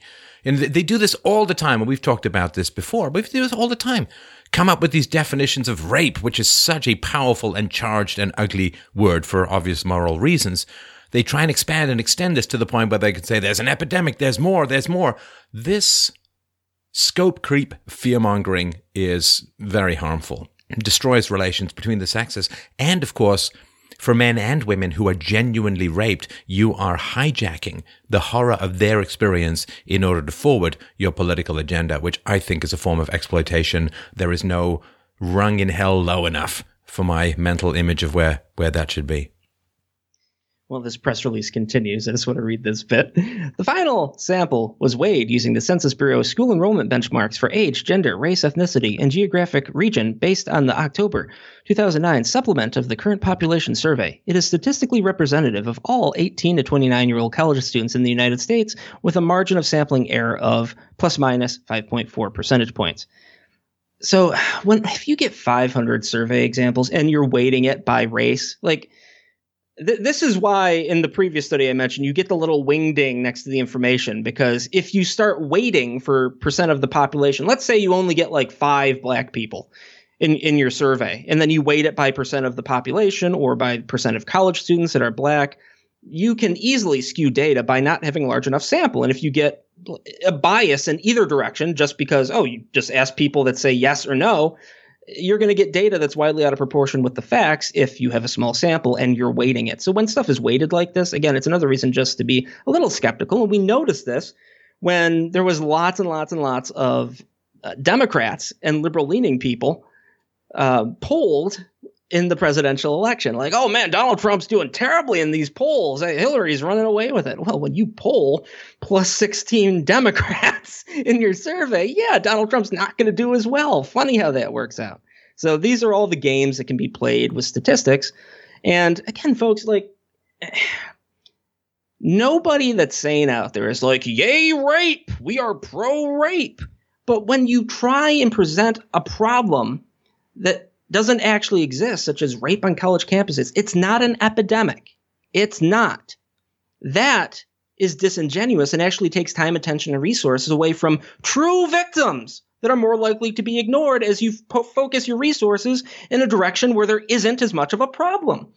You know, for example, Tommy Robinson's been doing some damn heroic work leading marches through city streets regarding the rape of a woman that the police for whatever reason, and you can dig into the issue yourself and look into it, for whatever reason, haven't been very excited about prosecuting, despite quite a bit of evidence, some testimony, all that kind of thing.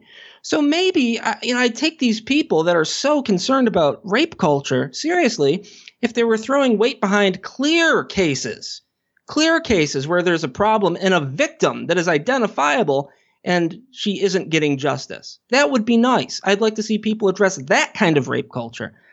But that doesn't fit the narrative and therefore must be ignored. So it's not about rape. It's not about helping victims. It's about the narrative. And that is just disgusting bullshit.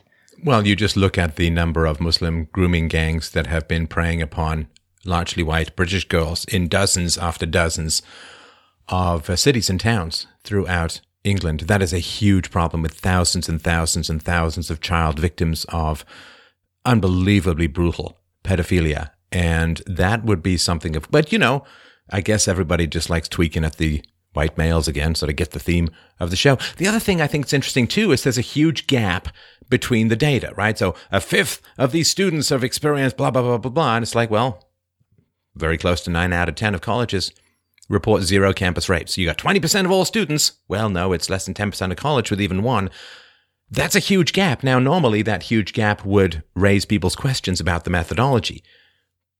But here it doesn't because there's an ideology, and the supposed data processing to me is just a, a cloak over the uh, the ideology.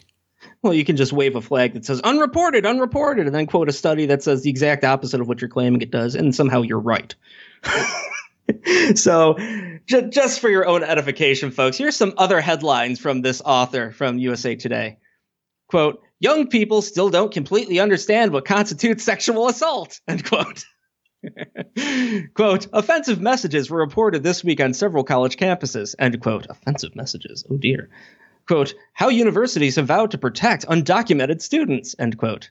Quote, notorious troll Martin Shkreli, I think that's how you pronounce his name, I probably butchered it.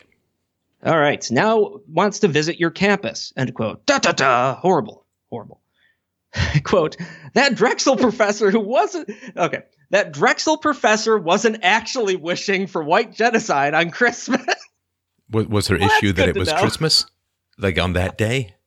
That, um, yeah, I mean, this is. Um, it's a narrative. That's all it is. It's, this it's is, a narrative. She's on a side, and the data has to be skewed and manipulated to support the side. That's all it is, folks. Some of the professors, and I, I got this from Ann Coulter, one of Ann Coulter's books uh, years ago, being really quite shocked at some of the people who end up as professors on American campuses, like people who were terrorists from the Weather Underground and so on, just end up as, as professors. It really is quite shocking. Just what kind of standards or non-standards are there in American in the American university system for for some of these people, and um, I think this is. I don't know. It's it's horrendous stuff, and let's stop doing all this gender baiting. You know, there are real problems with uh, ideologies that are not exactly in line with Western horrors towards uh, all forms of rape, and let's start examining some of those. But that might put you um, in conflict with some of the other narratives. So yeah, let's just find out if you really care about women or not. And for the most part, uh, it does not seem to be the case. No, no. Like, you know, maybe atheists being sentenced to death in Saudi Arabia. Should he care about that? No. No, because that goes against your narrative and you just want a virtue signal. Got it. Female genital mutilation on the rise in the U.S. Mm-hmm. Might want to talk about that, but no, because white males don't fight back. Well, that may not last forever. Well, next we go to boys wearing skirts, apparently. So, a North London private school has drawn up plans to introduce gender neutral uniforms in response to a growing number of pupils questioning their gender identity. I don't know if Bill uh, Bill Nye goes to this school, but maybe they've watched some of his programming. And why? Why are they questioning their gender identity? Is it something that has been buried? I mean, I've seen these pictures, you've probably seen them too, on Twitter where women are saying, you know, I had a long talk with my four year old son and, you know, we've decided that we're going to switch his gender. The kid's four, for God's sakes. He doesn't even That's know how to abuse. play. He doesn't even know how to play Jenga for without something falling on his forehead. But there is this, I don't know. I don't know what's going on. Like there is this fluidity stuff that is like, I think in some cases being imposed by parents and being imposed by teachers and kids will nod along to what their authority figures say. And this kind of leading, if that's what's occurring, it's just a thought that I have. If this kind of leading is occurring, it seems to be enormously destructive. But Steph, let's be real about this. I mean, four years old, they're old enough to get married in New Jersey. So at least there's that. Highgate School currently has an option for girls to wear a gray pleated skirt, but the school is consulting on a mix and match uniform policy, which will not specify a different requirement for boys and girls. Girls can currently wear gray trousers or skirts, as well as dark blue jackets and ties, which make up the rest of the uniform. Boys may not wear a skirt and also have to wait until they are 16 to wear earrings. The headmaster at the school told the Sunday Times, quote, this generation is really questioning if we are being binary in the way we are looking at things. End quote. So the headmaster is really into this. Some parents did not know that their children were questioning their gender identity, hmm. he added, forcing the school to mediate between parents and pupils. This is exactly the role you want the school playing. Wait, but that must mean it's coming from the teachers. I mean, you would assume that if a child is questioning his or her gender, ooh, sorry, gender identity, then this would be something they would be talking about with their parents. But if the parents have no idea that the children are questioning their gender identity, then I would imagine it's coming from the teachers. And I wonder, I wonder, you know, it's interesting because people who say, well, gender is a social construct, gender is fluid. Okay. Then what we really, really need to do is get rid of laws like equal pay for work of equal value. We need to get rid of all of the laws that mandate women get paid the same as men because how do you know they're women? We need to get rid of, um, obviously, you need to get rid of circumcision because how do you know that they're going to end up as a as a man? And we also have to make sure we get rid of all quota systems regarding hiring uh, of women and an attempt to, like, you know, Justin, Justin Trudeau, the current year, he wanted to target 50% of his cabinet members as women. Well, how does he know that they're actually real women? They could be women who think that they're something else. And so nobody ever wants to take that particular standpoint. It's all of this deconstructing masculinity, G- deconstructing uh, gender identity, uh, and um, it never never seems to spill over into other places that might relinquish state power over the economy.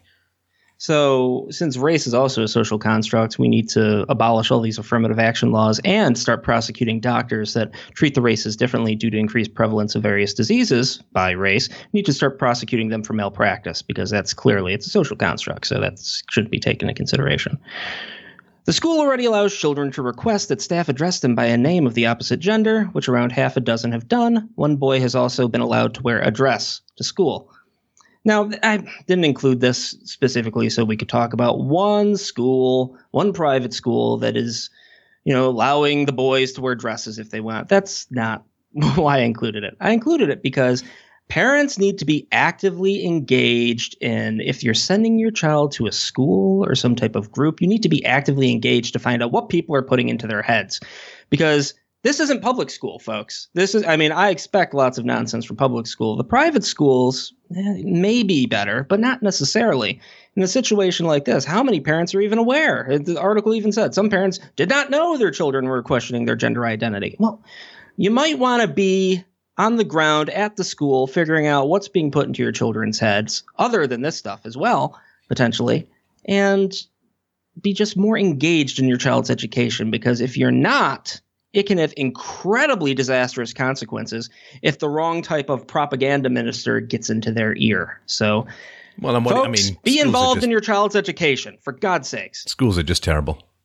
I mean, yeah. let's say you find out that some of this stuff's being put into your kids' heads. I mean, what choice do you have other than pull your kids out of the school? You're going to go in there and lecture them, counter lecture them, and so on. Yeah, good luck with all of that. To me, this is all just about making men as unattractive to women as possible and making women as unattractive to men as possible. And it's not got anything more or less to do than that. And we can figure out the demographics of what's going on. I think they're fairly clear. But uh, this is not going to help men and women grow up, love each other, get married, have kids. This is just a way of denuding the difference. Vive la différence, as I was taught when I was a kid. The men and women are different, and we should celebrate that this is just a way of making the genders unattractive to each other. And uh, I think it's going to have a pretty strong effect of lowering the birth rate. Maybe that's the point. I don't know. But uh, that's where it comes from for me. Well, stuff. I mean, look on the bright side at least. I think Africa is picking up, at least when it comes to the birth rate equation. So at least there's that. That's a big sunny side of this whole equation. Ah, well, we move on to a student being suspended from school for 10 days. Why? Fist fight? No. Um, bomb threat? No. Liking an Instagram photo? Yes. Yes. A seventh grader in Ohio was suspended from his middle school for 10 days after liking a photo of a gun on Instagram. Zachary Bowlin was given the harsh punishment from the staff at Edgewood Middle School in Trenton after he liked the social media post showing an airsoft gun. That's like a pellet gun. Um, it's not, you know, not something you're going to take into a school and do any kind of damage. That shoots pellets with the caption "Ready." Okay. Zachary commented on the photo his friend posted. I mean, I figured he cleaned his gun and was ready, wanting to play and stuff. I liked it. Scrolling down Instagram at about seven, eight o'clock, I liked it. The next morning, they called me down to the office, patted me down, and checked me for weapons. I don't think I did anything wrong. Then they told me I was getting expelled or suspended or whatever. Seven or eight o'clock. I'm going to go out on a limb here, Mike, and say that he did this at home on his home computer using mm-hmm. his parents' internet. So he did not do this at school. So the teachers, the administration, can punish you for things you do outside of school on your own particular equipment. Don't post nicely about Donald Trump, kids. Might hurt your grades. So the middle school student was sent home with a note to his parents about the cause of his suspension. The letter said that he was suspended for, quote, liking a post on social media that indicated potential school violence, end quote. Now, I've got to imagine I'm going to go out on another limb here, and I'm going to assume that the teachers and the uh, administrators probably weren't a big fan of Donald Trump's ban on countries that can't vet people coming into America. Right? So, so this kid liking a toy gun basically uh, at, on his own computer at home, big, big danger. But trying to restrict the immigration from people from countries who've got stated hostile intentions towards the United States, at least the governments do, where you can't find any decent information about. Well, there, that's terrible. But this, this is how you really, really protect Americans. Well, we're going to talk about the superintendent in a minute, and he doesn't seem to be of the typical kind of liberalish school teacher variety. So it's even more interesting in an element. We'll get to that in a second. Um, now, the student's father said he was upset when his son came home. Quote, I was livid. He never shared, he never commented, never made a threatening post. He just liked it the young man that posted it and my son and probably four or five other kids play airsoft in our field. So I pretty much knew what it was about. So I really wasn't concerned. His mother took to Facebook to express her frustration. Quote, this sickens me. Exclamation point. Not anywhere on the boy's Instagram did it post anything about taking a gun to school. This is a bunch of shit, if I've ever seen any. People wake up and teach your children right from wrong and teach them not to blow shit out of proportion. End quote. You know what's good for blowing shit out of proportion? Toy guns. Anyway. so Russ Fussnecker, the superintendent of the schools, that's an unfortunate name. Yeah. Yes, I know. He released a statement saying that Quote, concerning the recent social media posting of a gun with the caption ready and the liking of the post by another student, the policy at Edgewood City Schools reads as follows. Quote, the board has a zero tolerance of violent, disruptive, harassing, intimidating, bullying, or any other inappropriate behavior by its students. End quote. As the student, as a superintendent of Edgewood City Schools, I assure you that any social media threat will be taken seriously, including those who like the post when it potentially endangers the health and safety of students or adversely affects the educational process. Now, uh, there's no one that doesn't think that he liked this post of something which was just a photo of his friend's gun that's like a pellet air pistol gun deal that you can go play with, and lots of kids have them. No one thinks like this is, well, that's a that's a reasonable response to this threat to suspend the kid. But I do kind of understand where the superintendent is coming from in the sense of being concerned about these types of postings. The point you'd suspend someone that liked the photo without uh, additional investigation, that seems complete, completely preposterous. But if someone did post a photo of a gun and then went to school the next day and did something terrible, everyone would be going, "How come you weren't up on this stuff?" So it is it is a difficult situation. I just wish the response could, as it happens, be a little more reasonable instead of suspending the kid for ten days and then when there's a public outcry, you go, "Oh wait, no, never mind," because Uh, administrators at the school agreed to lift his suspension after speaking with the parents, and then he was allowed to go to school this last Monday. So that it all, you know, media covered it, and then immediately the kid's allowed back into school. It's not going to be on his record. There's not going to be negatives associated with him due to liking an Instagram post. But c- could we maybe rationally look at these threats and deal with them before we get to the point of suspending people and kicking them out of school for liking an Instagram post when it's clearly not any kind of threat? Can we not be hysterical while at the same time paying attention and using caution to possible threats schools may face. That, that would be a nice a nice middle ground, but we didn't see that in this situation. Now, in 2015, Fussnecker uh, said that he planned to arm himself possibly before the end of the school year. I will get a concealed carry license, the gun owning school veteran administrator said. He then he will then take the required training from the Butler County Sheriff's Department to earn certification to wield a handgun in a public school building. Quote, if someone wants to come to a school building and create havoc and cause harm, it's hard to stop them.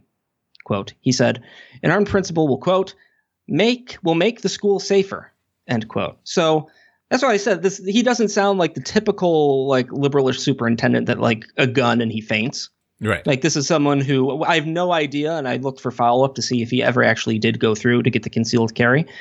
But I, I, certainly would like to see armed guards in schools, especially given the threats that face the world today. And having the professor who is a veteran armed, I don't think is a negative. And kudos to him for taking that step and coming out at a time where this was looked at like a controversial thing. But it's interesting that even someone like this with this mentality that isn't just like, oh, guns, run. You run into a situation where they're suspending someone because of an Instagram post before doing the full due diligence. Like that's that's just kind of a sad snapshot of the world in which we live current day and public schools as a whole, which again, parents good God, don't put your kid in public schools, but please pay attention to where your children are being educated. And you may, may want to look up this homeschooling stuff. I mean, Dr. Tom Woods has a, a very nice curriculum, and uh, Dr. Duke Pesta has a very nice curriculum. You might want to look into that instead of sending your children to these schools where they're going to be patted down because they liked something on social media. I mean, ew. Well, the question is in the pivot of trying to arrest this mounting hysteria and anti rationality that's occurring in the West. The pivot question is is worse better?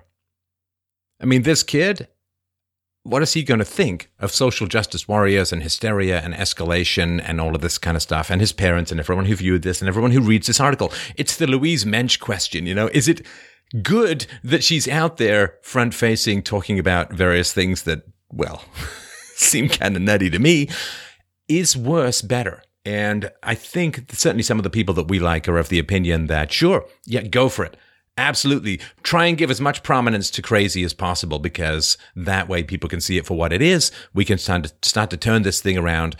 Let's just, this stuff has to happen. These guys are like minor casualties in a larger war that we get a sense of how crazy society's getting and hopefully people will start to push back. So I'm no longer convinced that this stuff is entirely negative. Difficult. I mean, I don't want this to happen to any kid, of course, but seeing where society is and how nutty things have become is not necessarily the uh, end of the world when it comes to provoking the pushback that we need to start to contain some of this crazy.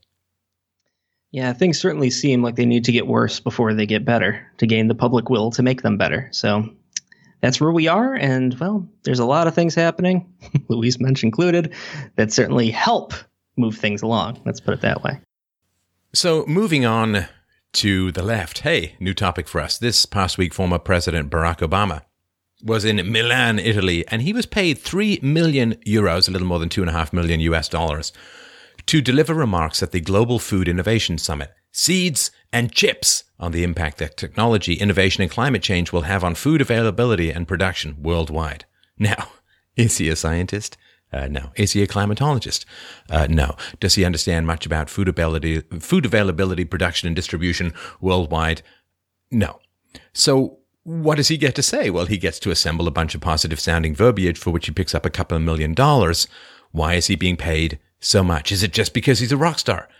Did he perhaps do favors for people and the payoff comes sometimes after the, um, the fact? Is he able to provide over two and a half million dollars worth of value in a fairly short speech? Well, what did Barack Obama say? And this is important because I think it tells you where his ideology. You know, he was uh, he had a, a, mentor who was a communist, and there have been some concerns that uh, he was a little bit um, more communisty than he may have appeared. So Obama said, This is a much bigger concern in the economy as a whole, and my guess is that ultimately what is going to happen is that everybody is going to have to work less, and we're going to have to spread work more. But that is going to require a reorganization of the social compact. That requires we change our mindset about the link between work, income, and value of people in the teaching profession, or in healthcare, or in certain things that cannot be done by AI or a robot. Uh, this futuristic mealy mouth stuff. Things are going to change. We're going to have to change how we approach things, and there's changes coming, and we're going to have to adapt to those changes. Thanks, Mr. Evolution. You've really added a huge amount of value. Sometimes the road comes to a T, and what you're going to have to do is change your direction. Now, you want to change your direction in the direction you want to go, not in the direction you don't want to go. Oh my God. It's like the most annoying and boring GPS ever. So he goes on to say, how do we prepare for that? And how do we start creating or at least having a conversation within our society about making sure that work and opportunities are spread and that everybody has a chance to live a good and fulfilling life? Oh, rhetorical questions. I can guarantee you he's not going to provide any concrete answer whatsoever. Who does he think he is? His friend Dwayne The Rock Johnson? Yes, well, perhaps. Um, and so uh, he says rather than having a few people who are working 80 to 90 hours a week and making enormous incomes. This guy is annoyed at people making enormous incomes. You just got paid two and a half million dollars for a little speech, you son of a. How many thousand dollars per each word in his speech? I, I hope someone actually does the math and figures that out. I would be entertained by having that information. You know, the only thing that I can say about Barack Obama as a president is at least he didn't work 80 to 90 hours a week. Man, that guy knew how to took a vacation or three. Ooh, I did some typing. I better go to Hawaii for 10 days and cost $50 million. anyway, so he goes, rather than having a few people who are working 80 to 90 hours a week and making enormous incomes, and then a large portion of redundant workers that increasingly have difficult time supporting families, that's not a sustainable mechanism for democracy and a healthy society. So, yeah, of course, he's talking about massive income redistribution. So, few people who are working hard and making a lot of money, those are the high IQ people. A large people uh, who are redundant uh, and who are being easily replaced by AI or a robot, those are the low IQ people. And you know, this is the frustrating thing for me, Mike. We almost had it made in the West as far as this went. We almost had it made. See, we had this industrialization. And with industrialization came a lower birth rate. It was going to be so great for the planet because we were becoming so wealthy and there were so much fewer of us, right, with below replacement birth rate levels that the amount of environmental impact advanced societies were going to have on the planet was going to go down enormously. We really had it made. Oh, we're using a lot of nature's resources, but don't worry. There's fewer and fewer of us. That's great. And if we just let smarter people have more babies, if we just let the natural play of the free market occur, which happened before, and you know, it's nothing to do with eugenics, it's just letting free choices accumulate naturally. Smarter people have more kids, less intelligent people have fewer kids because they can't afford as many. Well, what happens is then you get fewer and fewer less intelligent people at the same time that smart people are inventing robots that replace the labor of less intelligent people. It could have been a really, really great transition to a sustainable model of a free society where just about everyone could have ended up with a really, really great life. But no! Couldn't do that. Had to set up a welfare state and pay a lot of less intelligent people to breed. Then we had to have a huge amount of low IQ immigrants come into the country and sit on welfare. It's like, ah, well, now, now we have a problem because we have smart people inventing and designing machines that are displacing low IQ workers at the same time we're bringing in lots of low IQ workers on average. And that you really couldn't set up a situation to make things uh, worse and worse in society. So this idea, this Obama quote, it's the leftist fixed mindset. Well, there's only a certain size pie, and if someone has more, someone else has to have less. It's just the way things are. The idea that wealth is created. I mean, how do they even talk about it? The redistribution of wealth. Like it was just somehow distributed before. This Incorrectly, giant, of course. Yeah, big giant ladle in the sky just you know, randomly put soup into various people's bowls, and some of those bowls are bigger and smaller. I guess the bowls were distributed earlier too, and now we've got the soup, and it's not fair. We got to just redistribute. It doesn't make any, but this is how they generally work, and this is, of course, is the perspective of those who are representing the interests of people who can't compete with smarter people. If you can set up a system wherein smart people think it's unjust that they have wealth, and less smart people think it's unjust that they have less wealth, then of course you need a big, big, giant government that's going to scoop up money from the smarter people and give it to the less intelligent people. That's just how it works. Now, that's a big role for the government, and it's very positive for the less intelligent people, but it destroys all of the productivity that keeps people alive. We just did a couple of interviews about South Africa regarding this.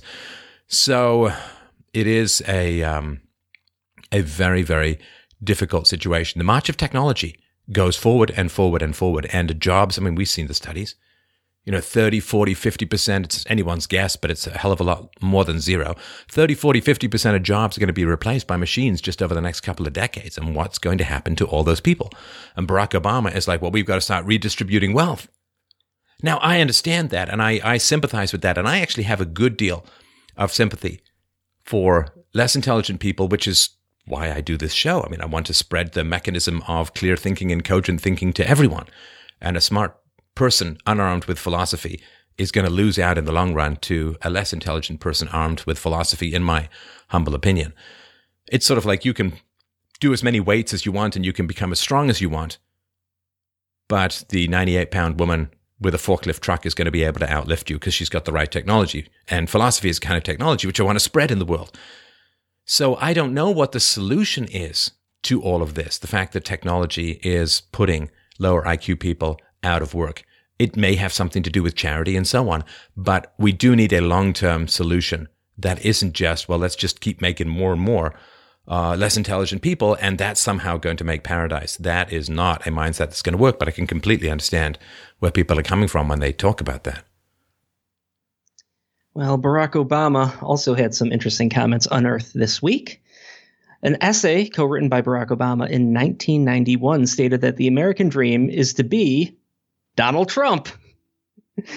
While the former president was a graduate at Harvard Law with the help of fellow classmate Robert Fisher, quote, race and rights rhetoric, end quote, summed up the American mindset as, quote, a continuing normative commitment to the ideals of individual freedom and mobility, values that extend far beyond the issue of race in the American mind, end quote. More soupy language, shock of all shocks.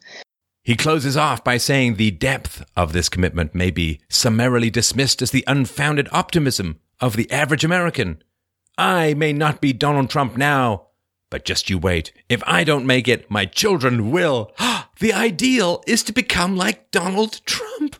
Oh, the ironies. They, they, they fussle and feather and congregate like crows over the rotting bodies of youthful aspirations. Oh, it's, not, it's an old song, John Mellencamp, right?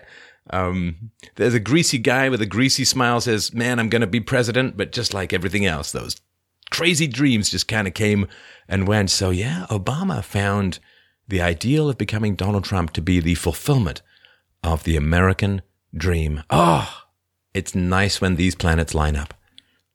I know Donald Trump. I've seen Donald Trump. Barack Obama, you are no Donald Trump. and that's it for today. That's everybody. it for today. Thanks everyone so much for listening. You know, one day we'll get to at least half the stories we want to do, but uh, that th- this is not that day. But thanks everyone so much for listening. Please give us your continued feedback on this, our fifth or sixth one of these. Please help us out at freedomainradio.com slash donate. And don't forget to use the affiliate link, fdrurl.com slash Amazon. And you can follow me on Twitter at Stefan Molyneux. For Mike and Steph, thank you, thank you, thank you so much for your continued support, your listening, your feedback. Ooh, we'll talk to you soon.